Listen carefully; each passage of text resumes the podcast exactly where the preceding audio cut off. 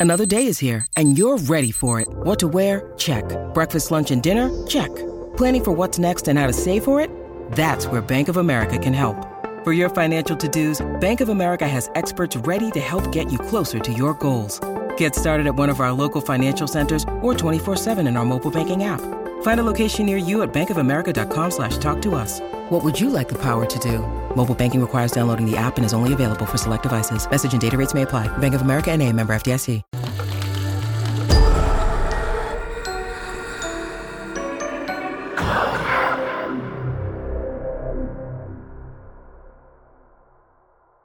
Da dove vengono gli incubi?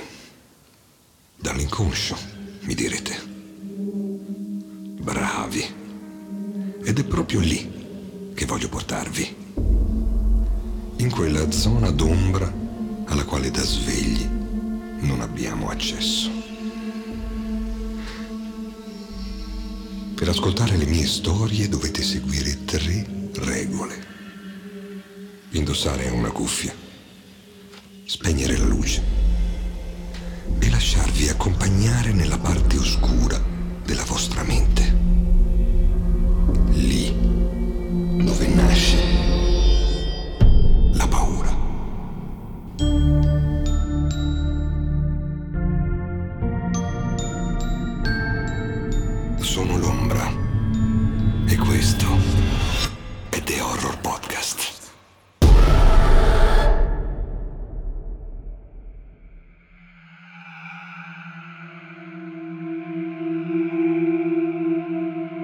Ci sono luoghi speciali in cui si concentrano le energie più potenti degli esseri umani. Spesso questi luoghi sono teatro di fatti spaventosi e inspiegabili. Prendete i cimiteri, per esempio. Molti pensano che i fenomeni paranormali che si verificano nei cimiteri siano opera dei morti. Niente di più sbagliato. A rendere speciali i cimiteri sono i vivi. È la quantità di lacrime e disperazione, la quantità di dolore che riversano in un unico luogo, fino a farlo scoppiare. Vedete, la caratteristica di questi collettori di emozioni è che per anni e anni si imbevono di una determinata energia, se ne nutrono e a un certo punto, in certi giorni e certi orari, la rilasciano.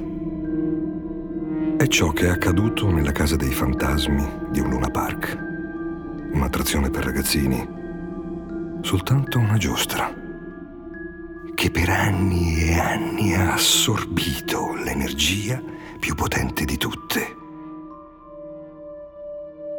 La paura.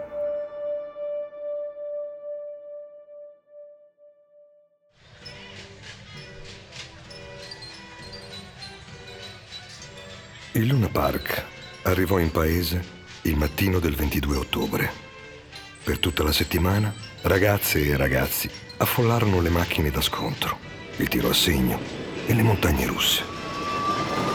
Ogni giorno, però, la fila più lunga si formava davanti alla casa dei fantasmi, che prometteva in grandi lettere rosse un viaggio nel terrore. La sera del 29 ottobre Tre amici salirono sul convoglio della casa dei fantasmi. Le porte della casa si spalancarono e li ingoiarono.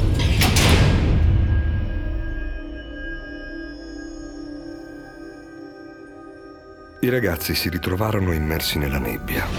Il convoglio procedeva lentamente, tra tombe scoperchiate dalle quali uscivano i cadaveri putrefatti dei morti non erano che effetti scadenti di una giostra vecchia almeno vent'anni. Eppure Marco, che si trovava da solo nel primo vagone, si allontanò distinto da quelle dita di plastica che gli sfioravano le gambe. Il convoglio frenò di colpo e le luci si spensero, lasciandoli nel buio.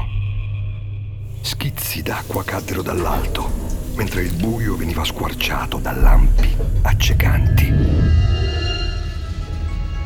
Al primo lampo, i ragazzi videro le loro stesse facce, deformate dal riflesso di uno specchio. Risero, ma di una risata finta, nervosa. Al secondo lampo si accorsero di non essere più soli. Sul fondo del convoglio erano comparse delle figure. Erano corpi. Corpi in decomposizione. Dalla pelle grigia consumata fino all'osso e denti marci che sfregavano. Affamati.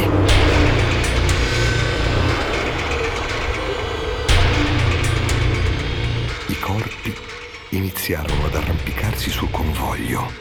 I ragazzi, bloccati dalla sbarra di sicurezza, non potevano muoversi. Potevano soltanto guardare nello specchio, che a ogni lampo mostrava il lento avanzare dei morti. Marco li vide strisciare lungo i bordi dei due vagoni vuoti. Li vide incombere sul vagone dove sedevano gli amici.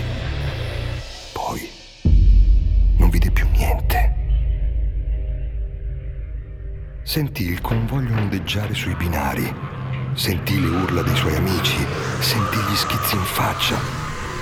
Solo che questa non era acqua, no. Questo era un liquido denso e caldo. La nebbia e i lampi erano spariti. Lo spazio era illuminato dalla luce giallognola dei neon. Anche lo specchio adesso non era che una superficie scura. Marco provò a spingere la barra di sicurezza, che si aprì. Marco si alzò e si girò. I suoi amici non avevano più gli occhi. Al loro posto c'erano due buchi laceri e masticati. Gli occhi erano stati strappati via a morsi. Mosse un passo per tornare indietro, verso l'entrata, ma era lì che si trovavano le tombe scoperchiate. Era lì che i corpi dei morti lo aspettavano per mangiargli gli occhi. Decise invece di seguire i binari fino all'uscita. Aggirò lo specchio e si ritrovò in un corridoio stretto e spoglio. La luce del neon non lo rendeva meno agghiacciante, anzi, dava al corridoio l'aria di morte di un obitorio. Marco camminava mettendo un piede davanti all'altro, stando bene attento a non uscire dal binario, a non avvicinarsi troppo alle pareti, dietro alle quali avrebbe potuto nascondersi qualsiasi cosa. In fondo al corridoio, dove la luce veniva risucchiata dalla penombra, c'era il quadro di un uomo girato di spalle. Marco sapeva che si sarebbe voltato all'improvviso. È il solito trucco di ogni casa dei fantasmi del mondo. Sapeva anche che in questa casa dei fantasmi non era possibile fuggire. L'uomo nel quadro lo avrebbe inseguito. Continuò a camminare, un piede davanti all'altro. Si fermò a un passo dal quadro e aspettò che l'uomo si voltasse. Marco pensava di sapere, ma non poteva davvero sapere, non poteva immaginare quale fosse l'aspetto della paura. La sua bocca era aperta fino all'impossibile, eppure continuava a contorcersi per allargarsi ancora, come se non potesse farne a meno, inghiottendo il resto del volto in un urlo senza fine.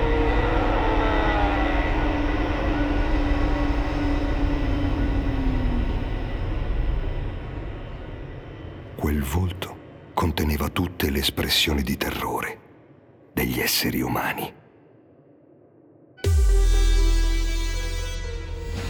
Marco non si accorse del convoglio che avanzava dietro di lui. Si girò all'ultimo secondo, giusto in tempo per vedere i suoi amici che lo guardavano dalle loro orbite vuote, con le bocche aperte, in quello stesso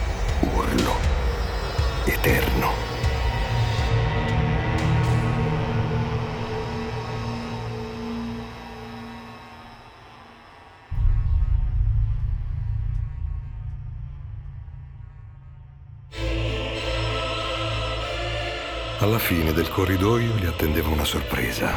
Il gran finale della giostra. Il convoglio faceva una rapida discesa verso il basso, impicchiata. Un ultimo brivido prima che le porte di uscita si aprissero. Per i tre ragazzi, quelle porte non si aprirono mai.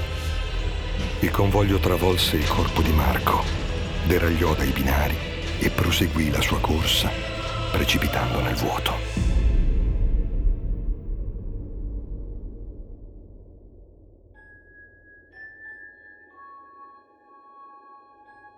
È inutile che cerchiate notizie su questa storia. Troverete soltanto articoli su un tragico incidente avvenuto in un Luna Park. La casa dei fantasmi è stata tenuta chiusa per alcuni anni, ma recentemente ha ripreso a funzionare.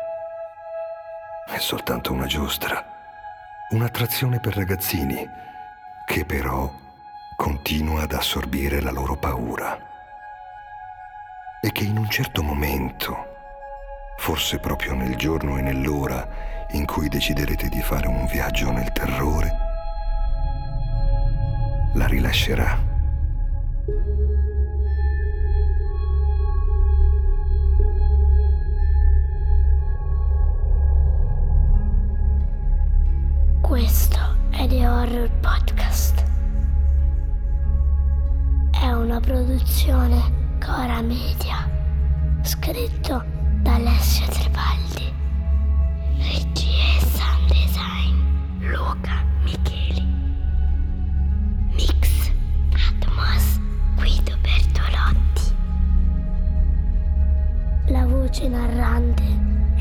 Paola Gradi.